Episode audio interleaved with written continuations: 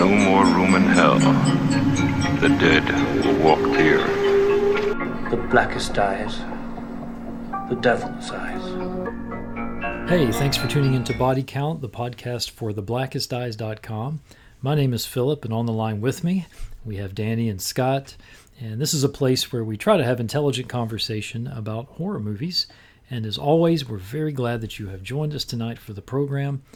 And if you haven't already, be sure to go to our website, bookmark it, like us on Facebook, follow us on Twitter, subscribe to the podcast. You can do that at our website at theblackesteyes.com or search for us on any podcatcher. Whatever your favorite, take a look and you'll find us there. Thanks for being with us. Good to be with you guys tonight. And uh, guys, I have a special announcement to make. Um, pretty proud of this.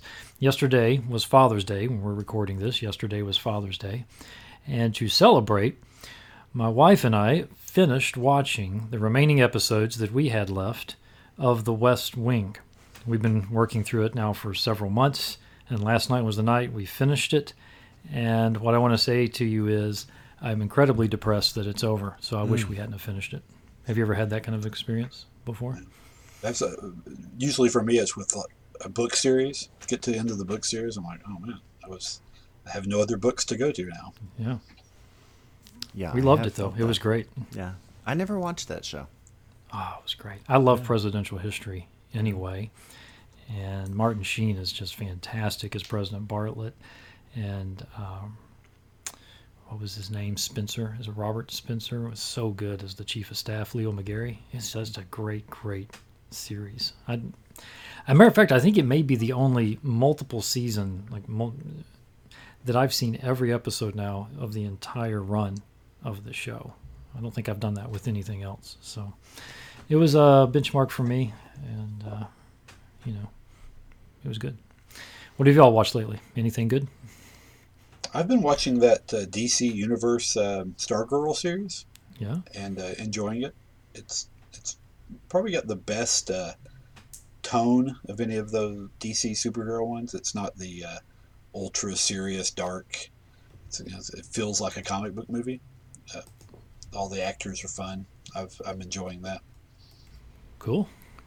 We usually, Scott? We usually like to, if we're not watching sitcoms, we watch like British crime dramas, and we just uh, watch several or all, the whole run of something called Shetland, and it's based on novels, but it's it's it's Scot it's Scottish. I mean, they're in mm-hmm. Scotland, and it is it's just really good. If you like like detectives and police dramas, it's a little different kind of setting, being up in the Shetland Islands, up in uh, northern northern Scotland, but the characters are great, the stories are great. It's just a really good show. So we we recently watched that. Cool.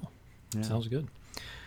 I have a colleague who is just in love with anything that's British at all, but he loves British comedy, loves British crime stories, and so he would be right there with you. He's totally into all of that. It's pretty cool. They do a good job, I think. Well, tonight we have an announcement to make here on Body Count concerning the podcast, uh, the show. And after a short break after this particular episode, we're going to be returning with you uh, for more horror movie reviews, but the formatting of the program is going to be just a bit different. So, here are a few changes that we're going to make, and we want to uh, let you know these today so you can know what's coming.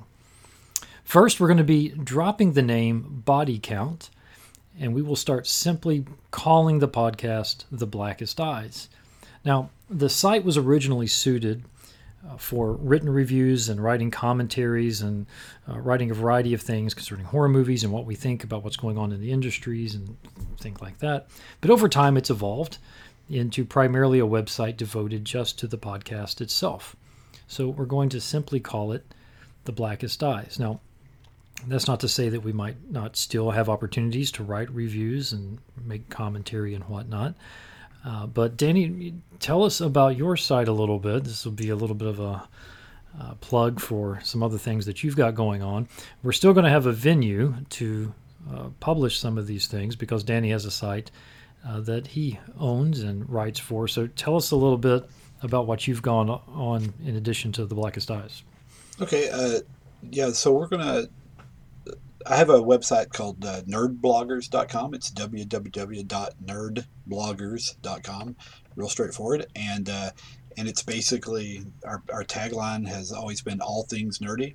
Uh, mostly, there uh, we have writers that cover science fiction, uh, comic books, uh, video games. I wrote, write mostly about board games there. I'm a board game enthusiast.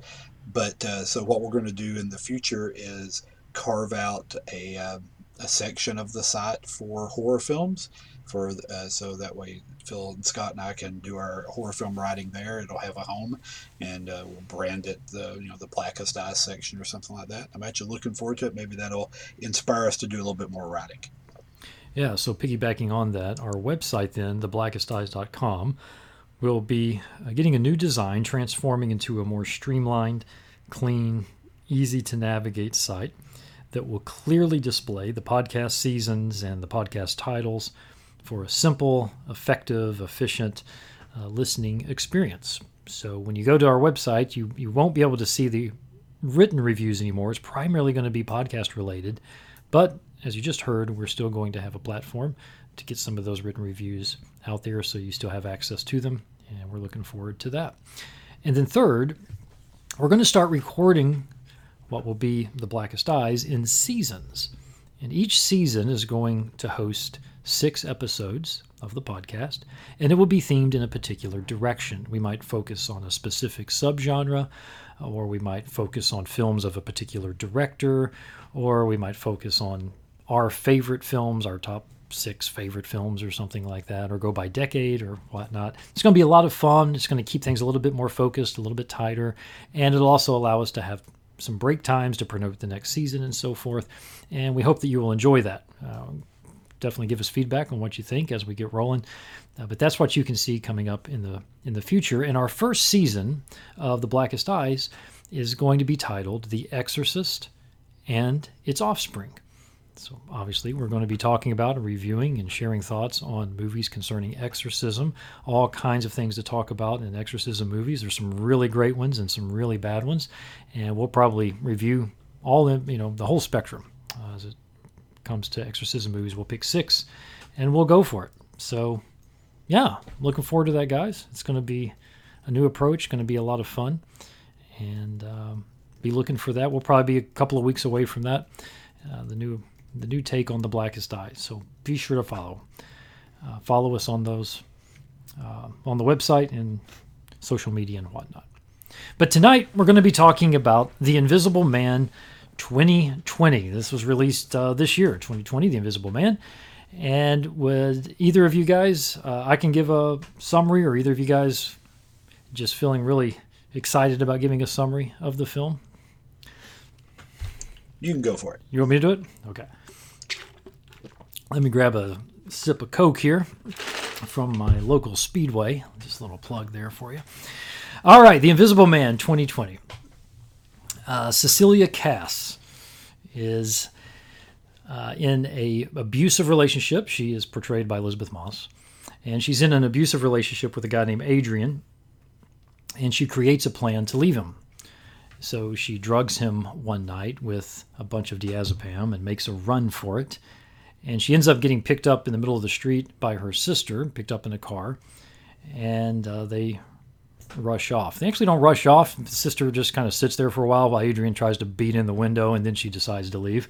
Uh, but anyway, they take off, and Cecilia is taken to a friend's house who just so happens to be a police detective whose name is James, and James has a teenage daughter named uh, Sydney. And Adrian, the abusive boyfriend, as it turns out, a couple of days later, apparently commits suicide, presumably because he's so distraught over Cecilia leaving him. And uh, he leaves five million bucks to Cecilia, right? So fairly impressive. Uh, I guess we should mention that Adrian was a brilliant researcher in the field of optics and was extremely wealthy, obviously. Uh, so uh, by the way, I thought his work area in his home, where he was working on his optic suit and everything, looked something like Tony Stark's Iron Man workshop. We can talk about that later. Uh, Adrian has a brother whose name is Tom. Tom is uh, an attorney. He's handling the estate. And as he is doing the paperwork to get the five million to Cecilia, he warns her that if she is convicted of a crime, she'll forfeit the money.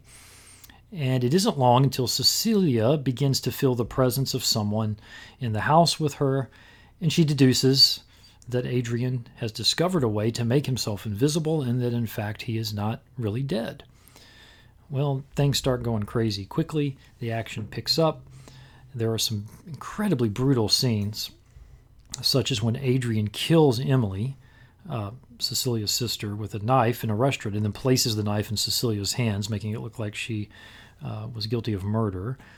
Uh, Cecilia ends up in a mental hospital, but it is announced to her by Tom that all charges will be dropped if she will simply return to Adrian, which of course makes no sense because how can you drop the charges on a murder conviction? But anyway, she eventually sets up a meeting where he and Adrian are alone. She's wearing a microphone. James is listening, you know, in surveillance or whatever. And Cecilia ends up killing Adrian the way he killed Emily, but she makes it look like it's a suicide because she is now cleverly wearing the outfit that makes her invisible. So it looks like Adrian killed himself. And uh, yeah, that's kind of the film.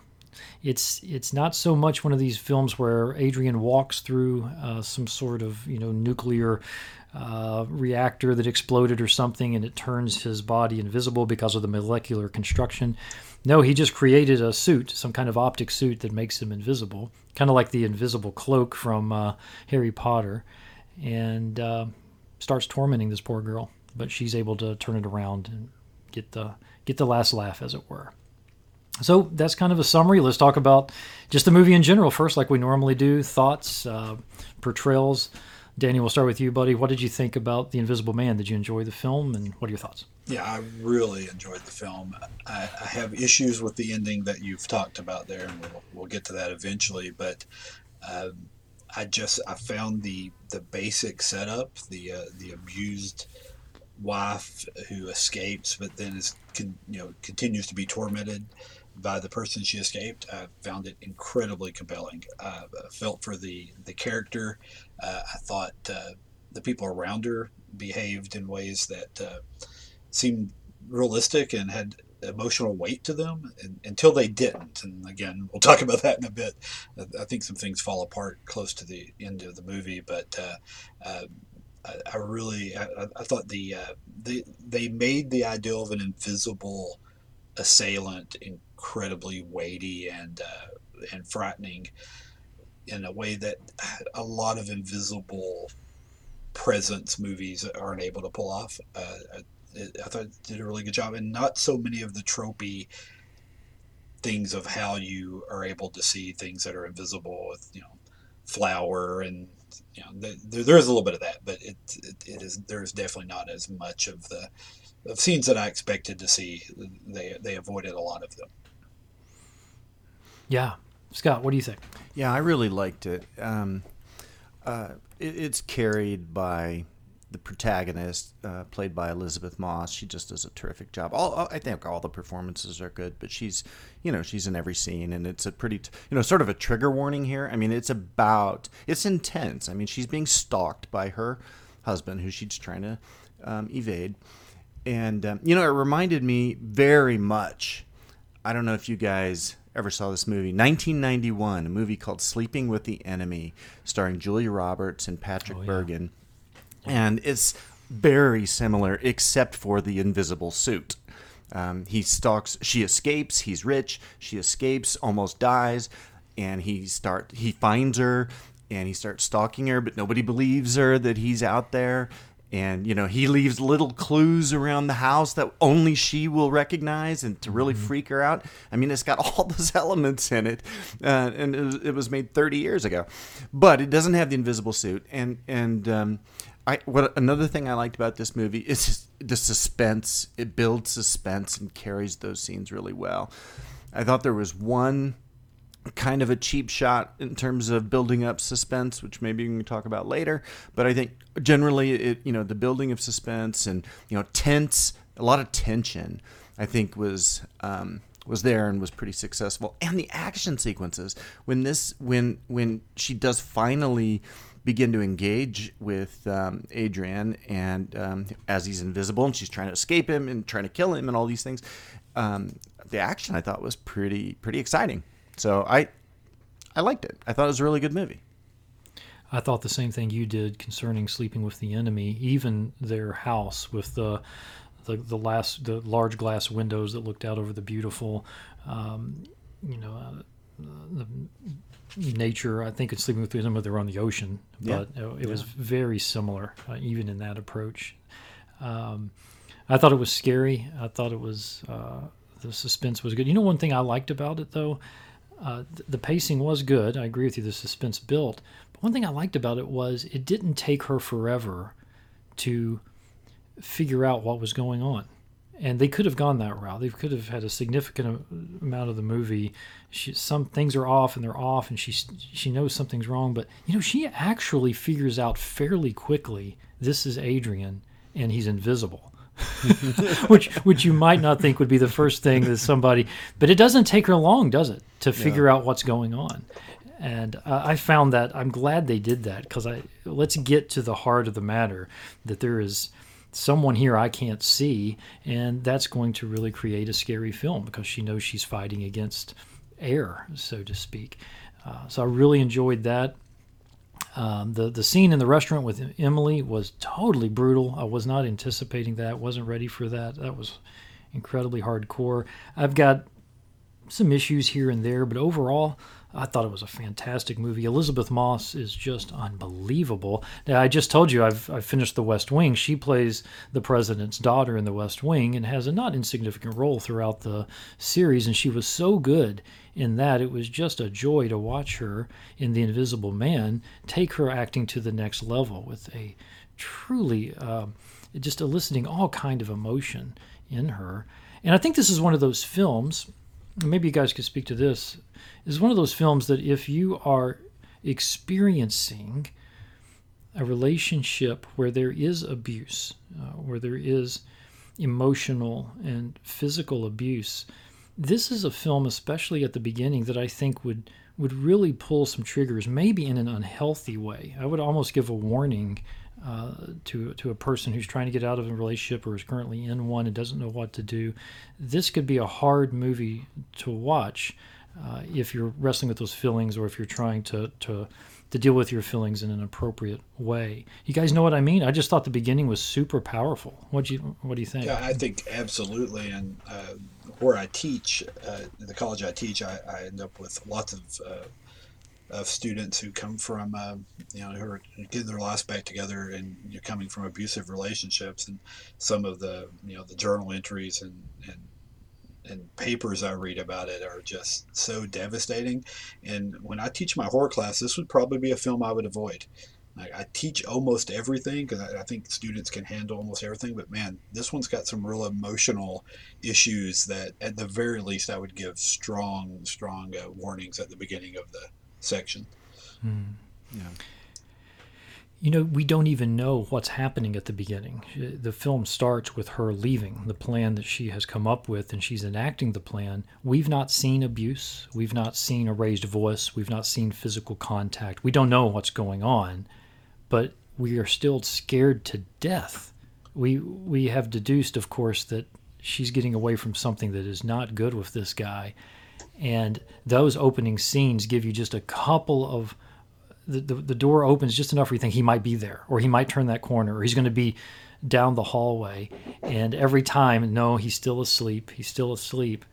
And then the car alarm goes off. What a fantastic opening sequence of the film. Scott did that did, did that resonate with you at the Oh beginning? Yeah, yeah. Oh, you know, I mean, I, uh, you know, I mentioned sleeping with the enemy. I actually did think of that almost right away, um, because it opens the same way, where she's sneaking out of the, or I don't know if it opens exact, but pretty early in the movie with Julia Roberts, she's sneaking out and she ends up in the ocean, and whereas. Uh, Elisabeth Moss does not end up in the ocean. You know she, you know, the house is near an ocean, so there was a lot of visual signals in the way she was sneaking around. You do, you didn't see abuse yet, but you could tell she was scared. that's right She was very afraid of waking her husband or this man up, and so her fear was communicated through the screen, and it made me nervous. It made me anxious too. I Yeah, I would say, to- please go ahead.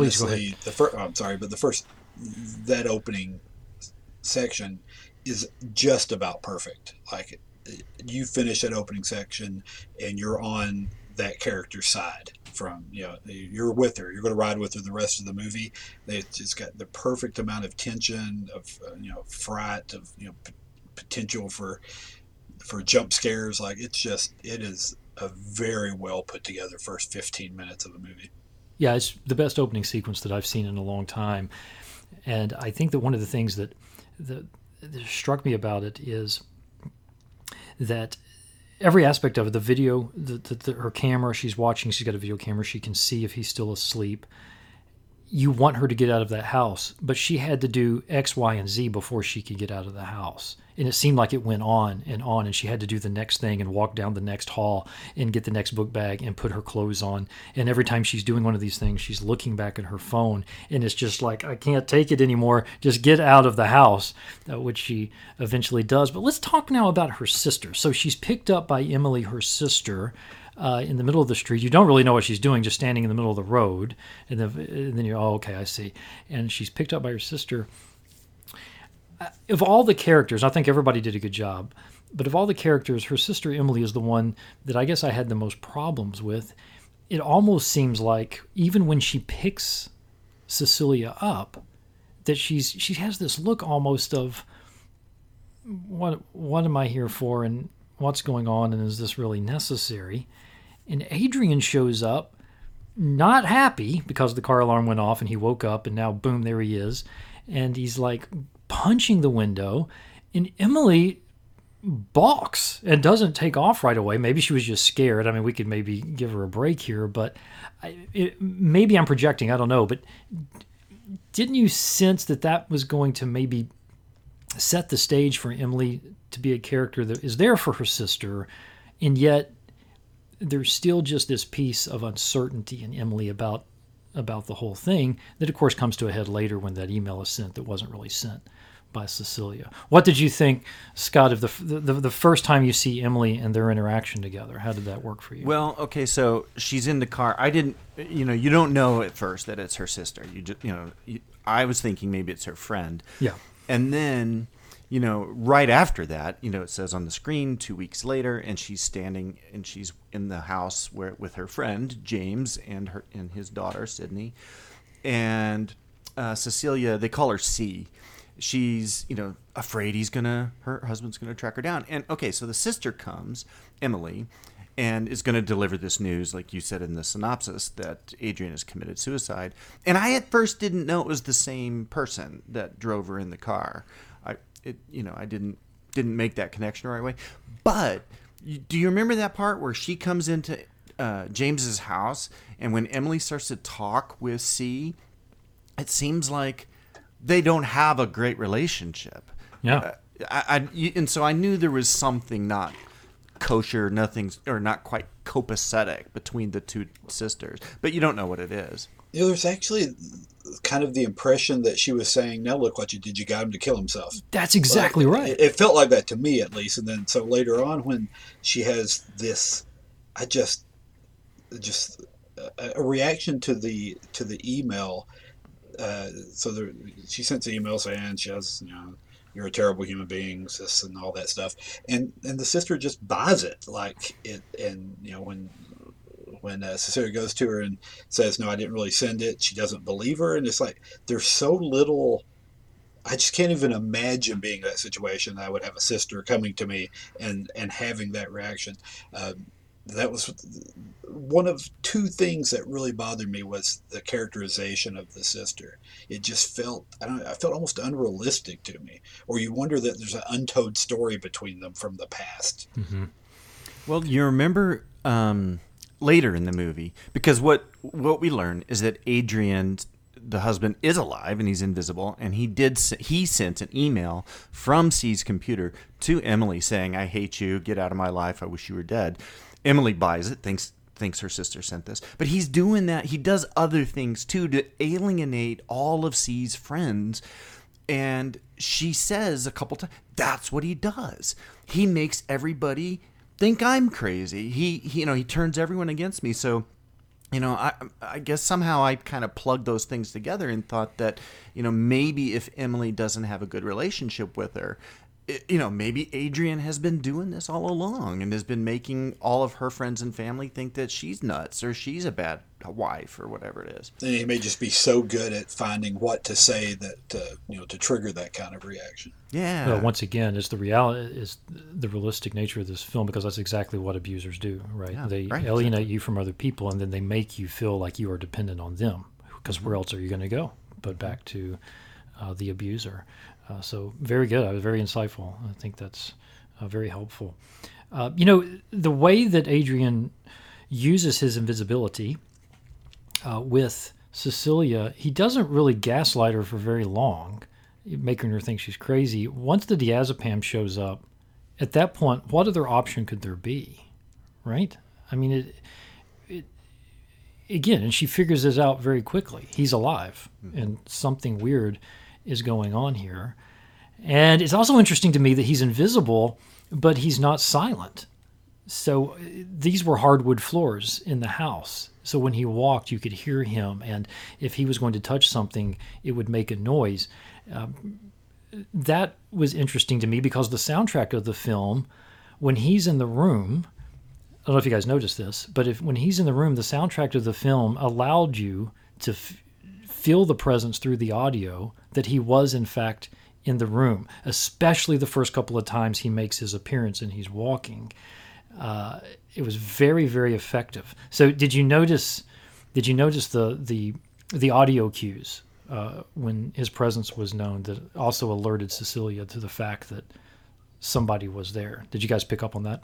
Right. The the sound design was really really well done. Uh, you sort of this sort of this crunchiness of the of the feet on the floor. That yeah, I, I did notice and thought it thought it was great. Uh, there's also it gave the impression that all of his behavior gave the impression that you know he wanted her to know he was there, That's right. and he knew he was kind of not just invisible, he was invincible, right? Because no one was going to believe her. He had faked his death. No one, so you know, uh, unless they believed it was a ghost, then they're not going to believe his his wife. Yeah, I, Yeah. I can't, the I didn't I didn't catch those audio kind of cues that you were mentioning.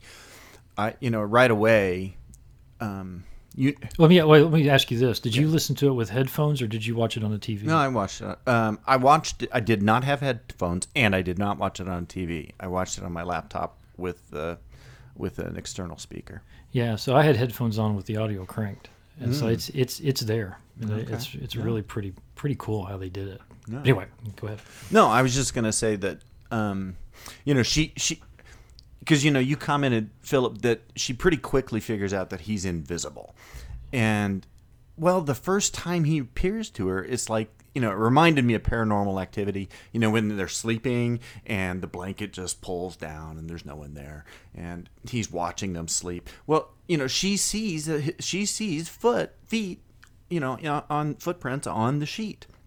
And so she's Yeah. thinking, what is that? You know?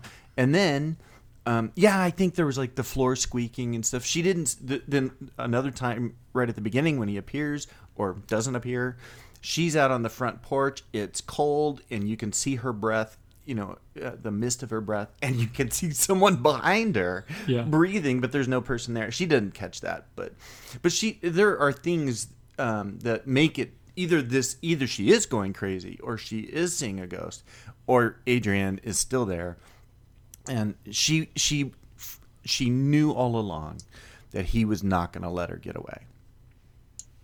Yeah, Yeah, and I think it was incredibly menacing that so many of those scenes took place with uh, uh, Sydney in the room with someone else. Yeah. You knew he was an incredible threat. Like he had, he, he, he- people were going to die, or he was going he, he was going to damage people because he he did not care to, you know, to risk that someone else would catch him. True. and one of the ways, of course, that he begins to alienate uh, her friends from her is uh, he slaps Sydney. he slaps the daughter, and what defense are you going to have? It wasn't me. It was my invisible boyfriend who slapped your daughter. That's so frustrating as the viewer, isn't it? When Mm-hmm. we know what's going on and there's no way we can help her out. We can't come to her defense. We can't shout through the television screen to let James know. Uh, in fact, it was an invisible person who's wearing a suit or something. And those scenes usually drive me crazy, but they work so, so well. Well, one of the things I don't know if you even noticed, but I think the reason they work so well is they build in just enough deniability. Sydney kind of should have noticed that Cecilia was too far away from her to have smacked her. She was just a little too far away for that to even possibly been what happened.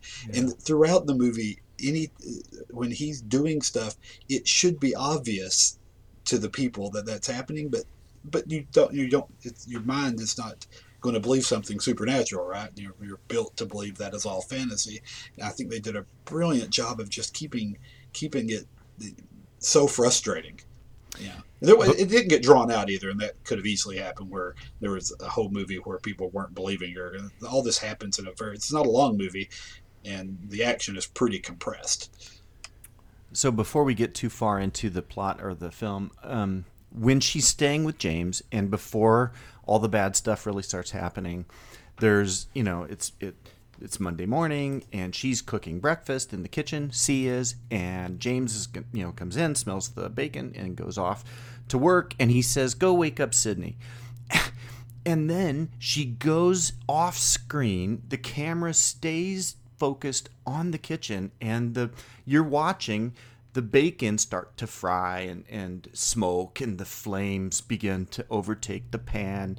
And she's just gone for a long time, and you hear nothing. You know, she went to go wake up Sydney. You don't hear anything, and then this, you know, the fire starts to go crazy, and and suddenly both Sydney and C run back in, and they they put it out for me, that was manipulative of the director. Why give us that scene where you're just tormented thinking that, you know, because I thought the reason that C went off scene and you didn't hear anything, I, I expect her to be screaming and that Sydney would be butchered in her bed or something. I, that's what I was, you know, expecting. So, and then it wasn't, you know, it was kind of a bait and switch for me um, right there early in the film. They just turned up the the uh, the heat enough to cause the bacon to burn. Yeah. Yeah. I didn't actually get that. I was again. I was incredibly frustrated at the, uh, you know, I, I think the situation is incredibly frustrating. If you have an, an invisible tormentor, uh, then it's you know, it's kind of like Superman in the DC things. There- it- it- He's too powerful to to really for me to have any kind of emotional connection to. It's hard to deal with the fact that you've got an invisible tormentor. Uh, so so I, I'm, I'm like completely enraged at at him for the entire movie just for having this ability. Well, it, that beginning with the bacon, wasn't that the first time that he did something manipulative as the Invisible Man? I think so. Or it's pretty, yeah, I think so. Because they haven't Well, see, started to go. That's the kind of stuff, like that is gaslighting. That's the kind of stuff I thought he would be doing a lot more of, right? The- Just making her think of the breathing or whatever. But he, he moves pretty quickly to, no, it's me. You know, what are you going to do about it? And she figures it out pretty quickly. But oh, yeah, that was, you know, she she go she first goes to throw water on it, and it's actually the Sydney, the teenager, who's like, no, don't do that. That's going to make it bad. And she takes care of it, which was uh, interesting. But let's, let's talk for just a minute about this suit. Um, the movie does not provide an explanation, doesn't need to, as to how Adrian, who apparently is uh, a brilliant researcher and uh, in the field of optics, has created a suit uh, where you cannot be seen and it works perfectly. Um, you know, what about the military industrial complex here? Um, you think he might be able to make a few dollars on this suit, you know, but instead he's just hanging on to it in case his girlfriend leaves him? uh, what do you think his intent was with this thing? And uh, it's a, a pretty scary idea that this could actually exist, you know. It's sad it's- that this has become kind of a trope in movies that uh, men of power, you know, develop this a technology and then what they use it for is tormenting women. Yeah. Uh, uh, Invisible Man movies have been that way almost since the beginning. Uh, you know, from the from the '60s on, at least, there's been Invisible Man movies where one of the things that the people do when they're able to get invisible is, you know, go watch women in the shower or uh, you know or you know, start tormenting women. It's, We- it's yeah. such a common plot. And that's one of the things that, that stuck out to me because it wasn't that long ago I read the novels of H.G. Wells. So I remember reading the story, The Invisible Man. And, you know, so he, what happens is, and where it's different from the, and this is very loosely based on that concept of H.G. Wells' novel. Um, a few years ago, there was also uh, Hollow Man. You remember that with Kevin Bacon? That was another Invisible Man movie. That actually is as campy as that one was. And that's a super, that's an inferior movie to the one we're talking about tonight, Hollow Man. But um, it, in in some thematic ways, it's closer to the novel because in the novel, the guy starts out as basically an okay person, but once he has the power to be invisible, I mean, what would you do if you knew you wouldn't be seen? And it, it it's really about the the heart, the corruption of the human heart. That you know that oh, I can get away with this, and the Hollow Man does that. And here in this movie, he's already a bad guy. He's already abusive to her and objectifying her and uh, has her under his thumb. And as far as we know, he hasn't used the suit to do that to her. So maybe he was make uh, you know until after she runs away. So maybe he was making it for the military, but then found a personal use for it. Well, you, yeah. So worldview perspective. That's you, you hit a you hit the nail on the head. The question that I asked is that this movie gets gets us to ponder the age old question: What would you end up doing if you knew you couldn't get caught? And what so often the movies do, uh, Scott, you said it so beautifully, is these kinds of films usually move from a state of innocence to a state of wickedness. And that's okay. We can see that. But that's not reality. The, the reality from a Christian worldview is that we are moving from a sin nature to a worse sin nature, as it were. Uh, we're moving from evil to evil. And that's what I loved about the way that this movie demonstrated the character of Adrian. He was already a bad guy. Yeah. He was he was abusive. He he was tormenting his girlfriend, and the suit simply provided him another layer of exhibiting what was already in him a desire to get his own way at all costs, at, at uh, physical violence and emotional violence and whatnot. And it, it really is an interesting twist on the idea of going from innocence to wickedness uh, as much as highlighting what is already there in the human heart, which brings about, of course, the need the need for a redeemer, someone to twist that, turn that around, uh, so that we're actually going from wickedness to righteousness. And the film does a beautiful job of demonstrating that. Danny, what do you think? Uh, no, I agree with you completely. I was actually sitting here trying to. Scott mentioned the the novel, and it has been forty years since I've read it. Probably. Uh, I was trying to. I, I know there's a crime spree in the novel, but I, I really don't think. Uh, I think it really is about his power corrupting uh, rather than him starting out bad. So this is very different in that you're giving an evil man that power, which uh, in a lot of ways just you know grows his evil exponentially. Know, the threat of him exponentially, at least. Did the suit give him super strength too? Because you know when he finally starts to physically abuse her, uh, wearing the suit, he lifts her off the ground like three feet, holds her up in the air by her throat, and and throws her across the room. Uh, Yeah, Did- that was a little unbelievable. I That was unbelievable. there are yeah. a couple of you know once the uh, combat starts and uh, you know some of the action scenes get set up there was some stuff that bothered me uh, including the ending that we've already you know talked about where she uses a suit i don't know if i could put on a suit and figure out how to use this high-tech invisibility suit uh, in you know th- three minutes uh, Right. which she apparently manages to do Yeah, the ending is definitely definitely has some problems. Uh, but Scott, when you that scene, uh, you're absolutely right. I don't think the suit is supposed to give him uh, increased power. I, I don't think that was the intent. But when she when he picked her up like that and threw her, you know what I thought of? I thought of Star Wars: A New Hope, when when Vader comes in and picks up whoever the guy was. you know, uh, after Leia says, it just kills the dude and throws him to the side. It was like a Darth Vader moment, wasn't it? Just Yeah. picks her up, man. What's going on here? And then basically has his way with James, although that one was more believable because James just couldn't see him, right? And you're obviously are going to have uh, an advantage. And Adrian seemed to be a pretty well built guy uh, as well. So Now, there's that a little bit of the, uh, I thought, I'm continuing that thematic uh, problem with believability. Uh, the way he takes out all of the police and guards at the uh, Yeah. psychiatric ward uh, is just a little too much. No, it's, it's much more than just a little too much. It was very unbelievable. Um, so I, I do think the film falls apart a little bit at the end.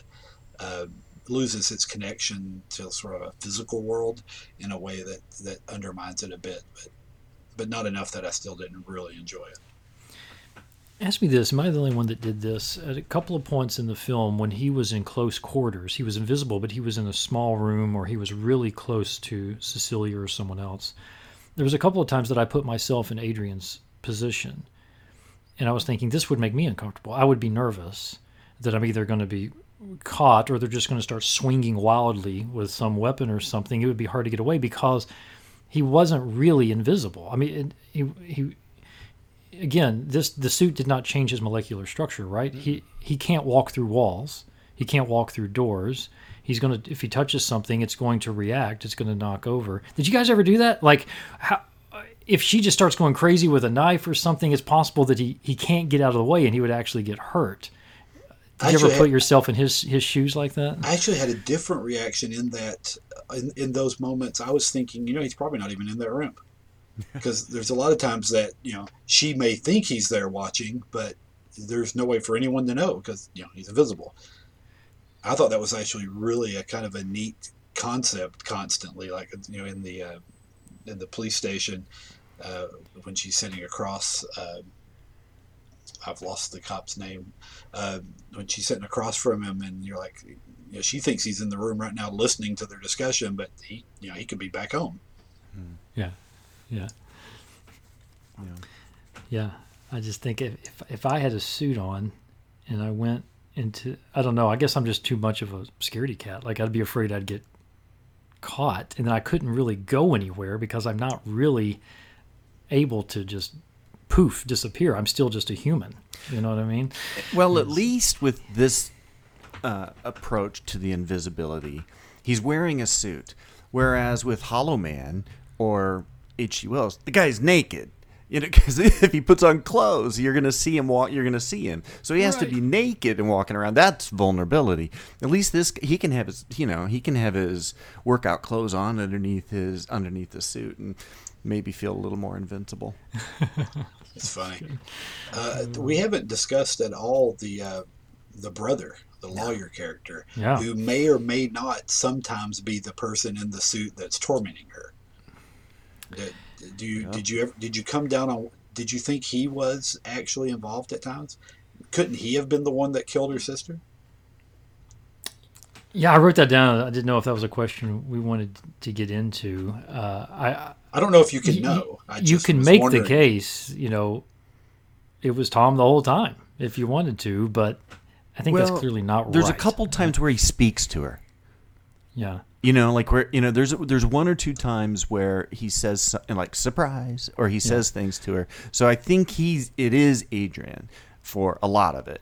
But the way I took it is that Tom, the brother, who was wearing another suit, there was we know there's at least two suits. He was wearing the other suit when he went in and attacked James and Sydney, and that's when C shoots him a bunch of times, and it turns out not to be Adrian.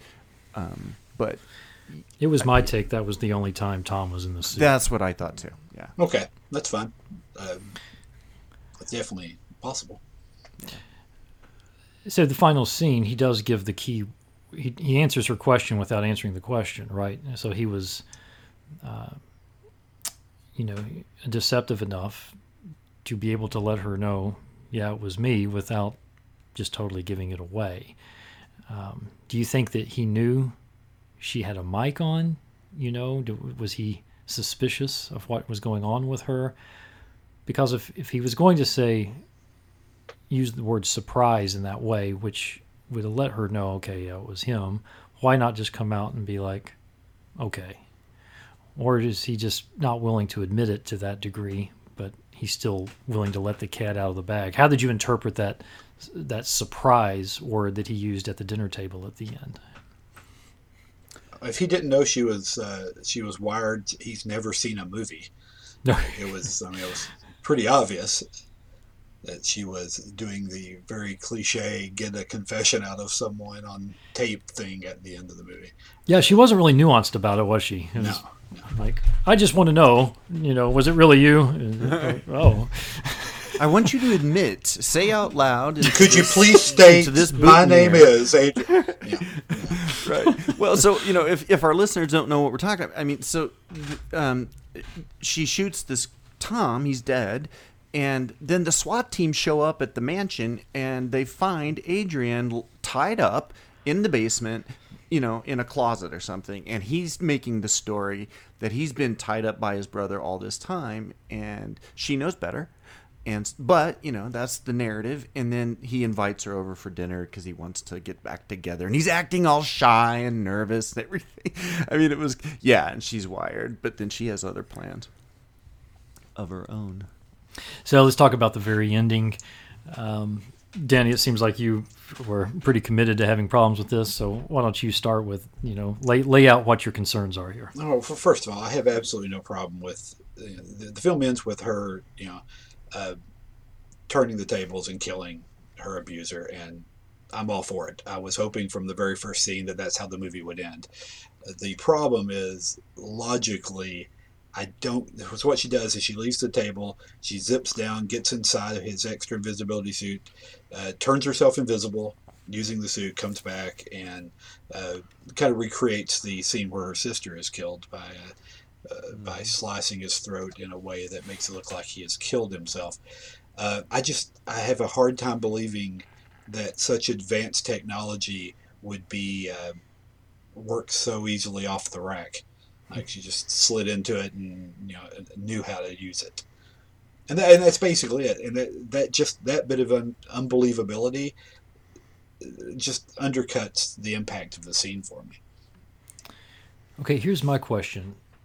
And Scott, maybe you'll be the one of the three of us who can answer this the best because you've seen it most recently. But wouldn't there have been a moment? So, so again, just to clarify this for our listeners, there's a security camera that is filming this, right? Hmm. And she is invisible, so she's not on the camera, of course.